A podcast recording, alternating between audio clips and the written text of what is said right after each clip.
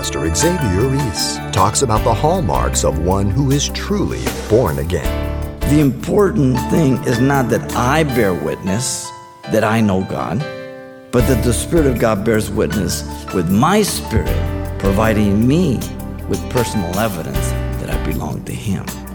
That I say, I know God, that's no big deal. The verification is that His Spirit bears witness with my spirit, and I know I'm a child of God.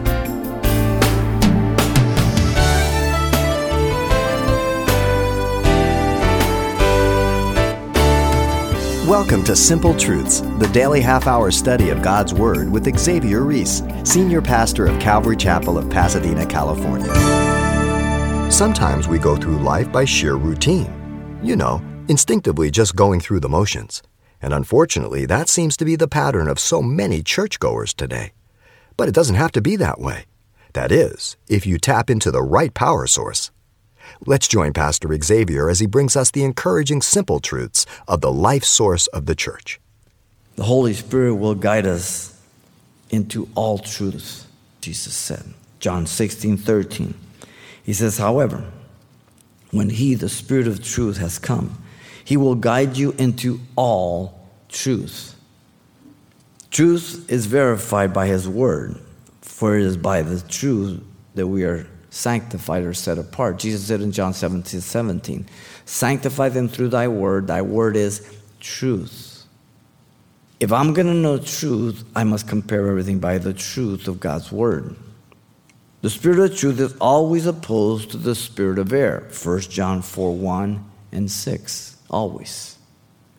The common phrase, some of you who are in college have been handed this phrase all truth is God's truth for you to accept that whatever you, you have been given in academia, that it is God's truth. Not necessarily.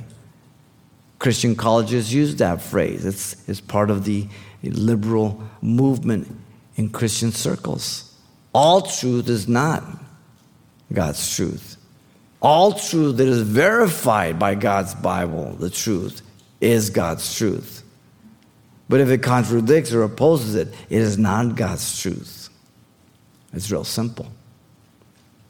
Many colleges, many churches, many Christian authors throw that phrase around so that their human wisdom is on the same level of authority as the Bible. Not so. Absolutely not. The Holy Spirit will show us things to come, Jesus said in John 16, 13. For he will not speak of his own authority, but whatever he hears, he will speak, and he will tell you things to come. Notice this is the only one of the four that doesn't have the word all, because God doesn't show us all things. Deuteronomy 29 29 says, The secret things belong unto God, and those things that He reveals to His servants, they belong to them. And when He's speaking there in Deuteronomy about the secret things belonging to God, primarily the context is the way God was going to bring back Israel in the future apostasy as His people. God says they would apostatize, but He would bring them back. And those secret ways and times are in his own counsel. And that's the context of that. So we don't understand everything. We know what God has given us and what he's given us we can understand, but there's many things that we don't know that God knows. So it's very important. Now the Holy Spirit will bring liberty and transformation to us in the church. In 2 Corinthians 3 17 through 18. Paul says, Now the Lord is the Spirit, and where the Spirit of the Lord is, there is liberty. But we all, with unveiled face, beholding as in a mirror the glory of the Lord, are being transformed into the same image from glory to glory, just as by the Spirit of the Lord. This work goes on by the Spirit of God, the Holy Spirit. We are set free from the bondage of sin by the Holy Spirit, Jesus said in John 8 36. In the world, we were like a pig with a ring in our nose being led around by sin. But now we can say no to sin, having been set free from bondage of sin. We're never sinless, we're never perfect, but I don't live the way I used to. I have a divine nature now by the Spirit of God. We are transformed by the Holy Spirit. Very clear. Romans 12, 1 and 2. I beseech you by the mercies of God, you present your body a living sacrifice, holy and acceptable to God, which is your reasonable service. And don't be fashioned to this world, so be transformed, metamorphosed by the renewing of your mind to prove what is that good, acceptable, and the perfect will of God. As I yield to the Spirit of God, the Word of God, the Holy Spirit works in me. We're not to grieve the Holy Spirit, meaning bringing pain to it, Ephesians 4.30. He's a person. He can be grieved. He can be pain. We're not to quench the Holy Spirit, limit him in 1 Thessalonians 5.19. We're not to lie to the Holy Spirit, passing ourselves off as something that we're not, Acts 5.3. We're not to resist the Holy Spirit, hardening our hearts, Acts 7.51. We're not to insult or do despite to the Spirit of grace, rejecting what God has provided for us in Hebrews 10.28. We're not to blaspheme the Holy Spirit, an ongoing denial of Jesus to the point of being given up by God. Matthew 12, 31 and 32. You see, the Spirit itself bears witness with our spirit that we are the children of God, Romans 8, 16 says. The Spirit bears witness with our spirit. The important thing is not that I bear witness that I know God, but that the Spirit of God bears witness with my spirit, providing me with personal evidence that I belong to Him. Did I say, I know God? That's, that's no big deal. Because how do you verify that? But the verification is that His Spirit bears witness with my spirit. He convicts me, He illuminates me, He directs me, He speaks to me. And I know I'm a child of God. A.W. Tozer, again of a previous generation, challenged all of us as he stated the following quote, he says, that every Christian can be and should be filled with the Holy Spirit would hardly seem to be a matter of debate. Yet some will argue that the Holy Spirit is not for plain Christians, but for ministers and missionaries only. Others hold that the measure of the Spirit received at regeneration is identical with that received by the disciples at Pentecost. A few will express uh, a languid hope that someday they may be filled. I want here boldly to assert that it is my happy belief that every Christian can have a copious outpouring of the Holy Spirit in a measure far beyond that received at conversion. And I say amen to that.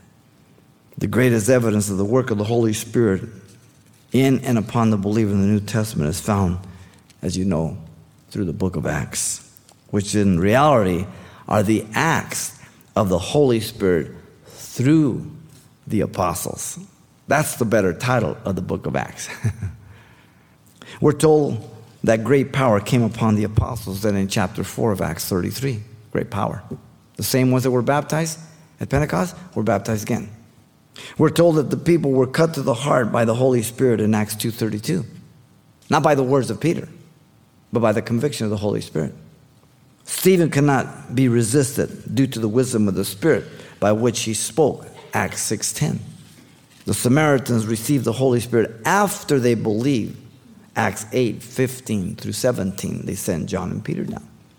After they believed, then the empowerment came upon them. The Holy Spirit is the regenerator, illuminator, and developer of our faith in Christ. Jesus said this in John 3 5. Most assuredly, I say to you, unless one is born of the water and the Spirit, he cannot enter the kingdom of God. Those were the words of Jesus to Nicodemus, the top rabbi. Paul told the Corinthians in 1 Corinthians 2:10 that the things of God are revealed to us by the Holy Spirit. 2 Corinthians 3:18, Paul says we are being changed into the image of Christ from glory to glory, even by the Spirit of the Lord. And the word Spirit, when it's talking about the Holy Spirit, is capital S. Deity, a person, a proper name. Paul told Titus in Titus 3, 4, and 5 But when the kindness and the love of God our Savior towards man appeared, not by works of righteousness which we have done, but according to his mercy, he saved us through the washing of regeneration and renewing of the Holy Spirit. The personality of the Holy Spirit affects and influences the believer without destroying the personality of the person being co participant. 1 Corinthians 12 3, listen. Therefore, I make known to you that no one speaking by the Spirit of God calls Jesus accursed, and no one can say that Jesus is Lord except by the Holy Spirit. There's a free will, there's a personal responsibility, and yet it's by the Spirit of God. There's no obliteration of the person. In 1 Thessalonians 1 5, for our gospel did not come to you in word only, but also in power and in the Holy Spirit and in much assurance, as you know what kind of men we were among you for your sake. They were men filled and directed by the Spirit of God. 1 Thessalonians 1 6, and you became followers of us and of the Lord, having received the word in much affliction with joy of the Holy Spirit. So the person and his personality is not obliterated, but there's a co participation, uh, us and the Holy Spirit. 2 Timothy 1:14 says that good thing which was committed to you speaking to Timothy keep by the Holy Spirit who dwells in us. The Holy Spirit is doing the work, but we have personal responsibility to yield to him. He doesn't force us. Hebrews 2 4, God also bearing witness both with signs and wonders and various miracles and gifts of the Holy Spirit according to his own will. So he's the one that directs and guides and chooses how to disperse and what to do. And we align ourselves with him. Jude 120.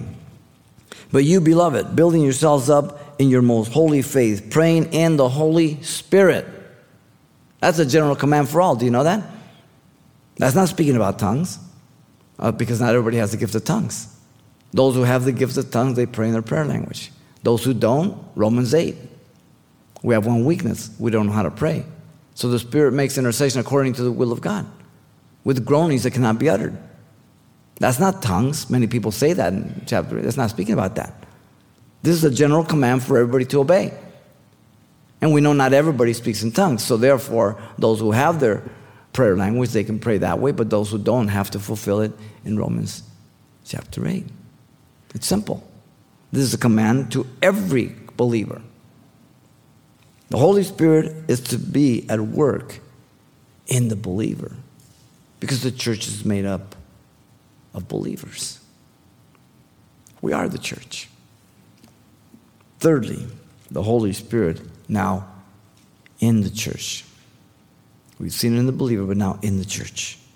The Holy Spirit is vital for the life of the church, for He will be working in and through the church as a corporate body, bringing forth family and body life through the various ministries.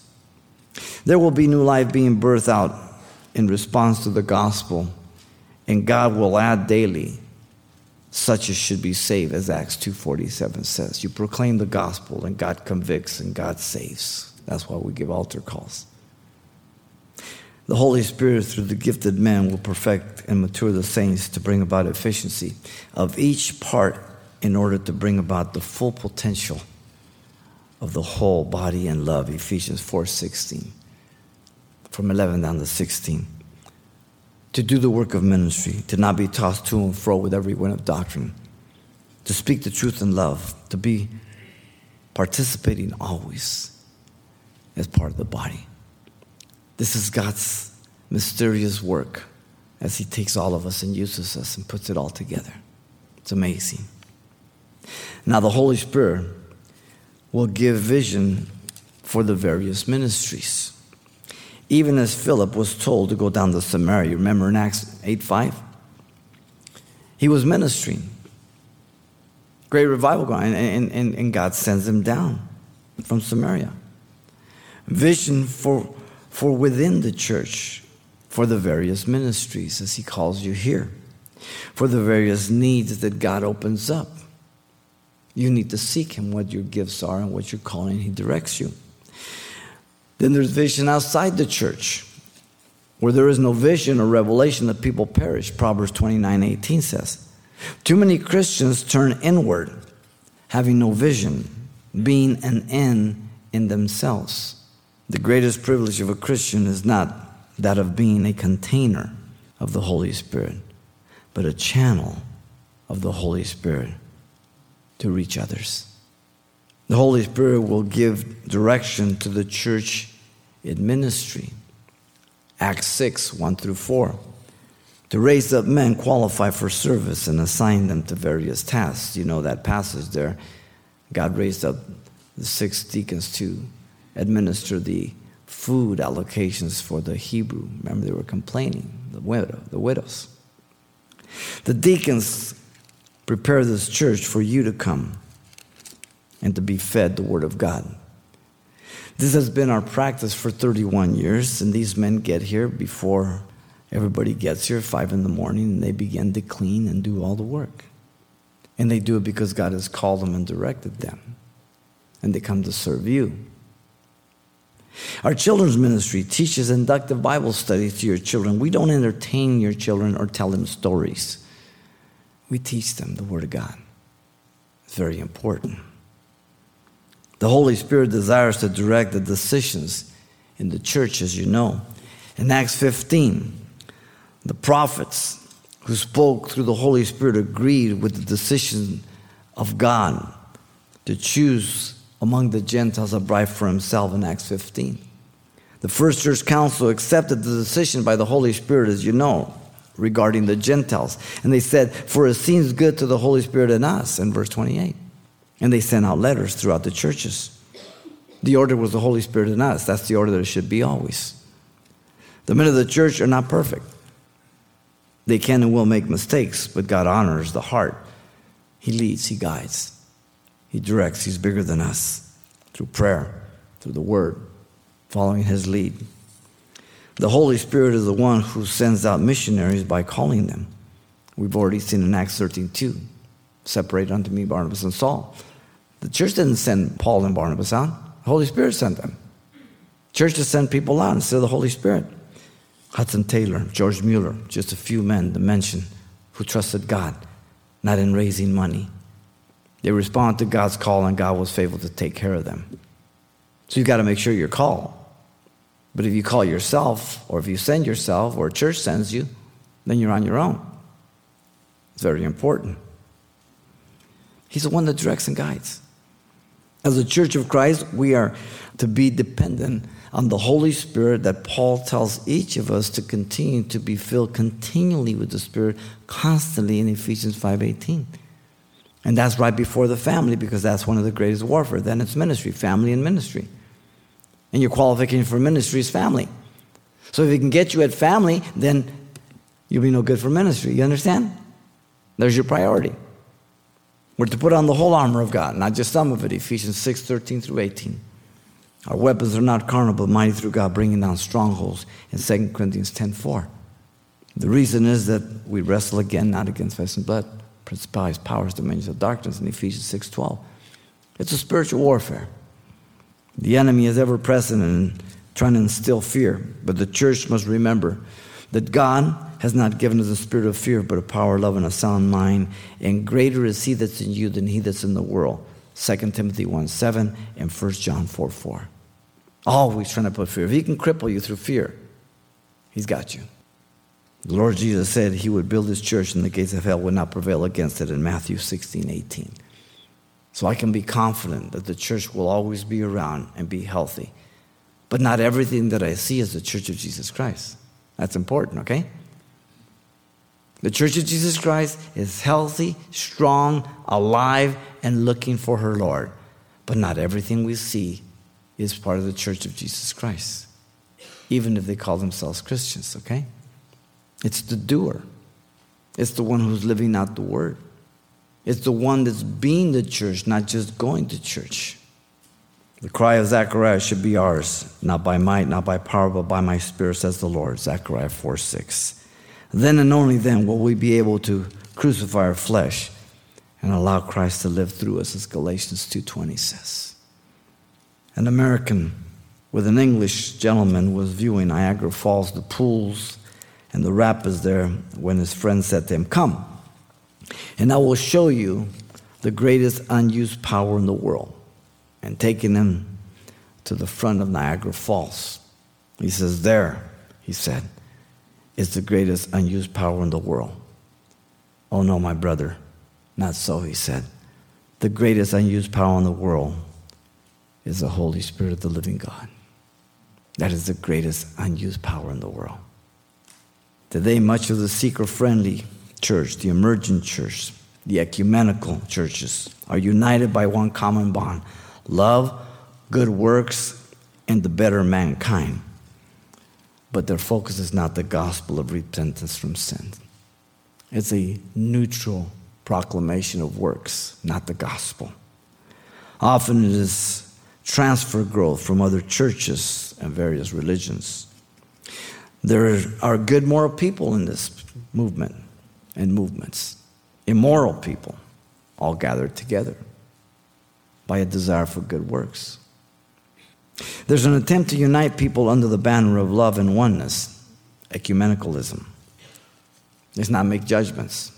Let's not offend somebody. In fact, I had a gentleman come and talk to me. He says, You know, I'm, I'm, new here, and my wife, she's a Buddhist, and I was just wondering, would she be uh, safe here? People aren't going to try to uh, offend her or judge her. I said, Well, you know, we shoot straight to the point here. We preach the Word of God. It's amazing to me, which shows me his ignorance of the Word of God, and he calls himself a Christian. You understand? That's where the majority of the church is, ladies and gentlemen. Too often, men have their own vision to build their own kingdom, not the Lord's. Too often, they are motivated by money and power and fame. No one's excluded. I'm certainly not excluded from that. I have to guard my heart.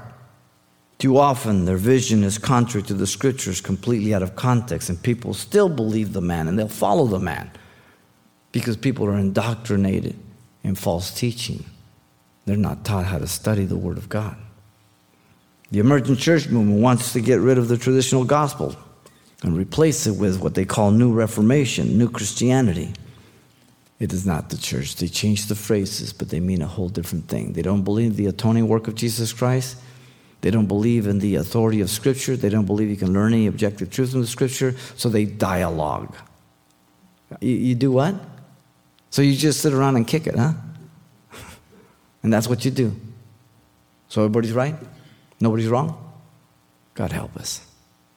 The church claiming to be Christian and doesn't believe in the vicarious atoning work of Christ, the inerrancy and infallibility of Scripture, is not the church of Jesus.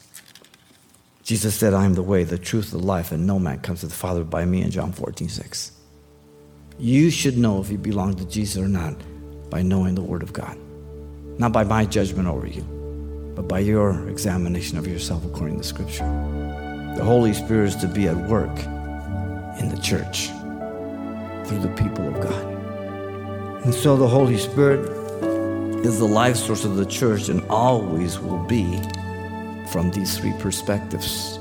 The Holy Spirit is a person, the third person of the Trinity, God. The Holy Spirit is to be at work in the believer through the new birth. And the Holy Spirit is to be at work in the church, those who are following God's direction, lining it to His Word. Pastor Xavier Reese with encouraging words reminding us of our one true source of power for the ongoing ministry of the church. And you can hear this program again anytime through the radio listings link at calvarychapelpasadena.com. You can also request a copy of today's challenging study called The Life Source of the Church. It's available on CD for just $4. And by the way, you'll be getting the complete uninterrupted message as originally presented that we just didn't have the time to include on the air. That title once again, The Life Source of the Church. You can address your request to Simple Truths, 2200 East Colorado Boulevard, Pasadena, California 91107. Or to make your request by phone, call 800 926 1485. Again, that's 800 926 1485. Or the address once again is Simple Truths, 2200 East Colorado Boulevard, Pasadena, California, 91107. And don't forget to include the call letters of this station when you contact us. Be sure and tune in next time as Pastor Xavier Reese leads a discussion of the importance of prayer and God's Word in the church. That's right here on Simple Truths.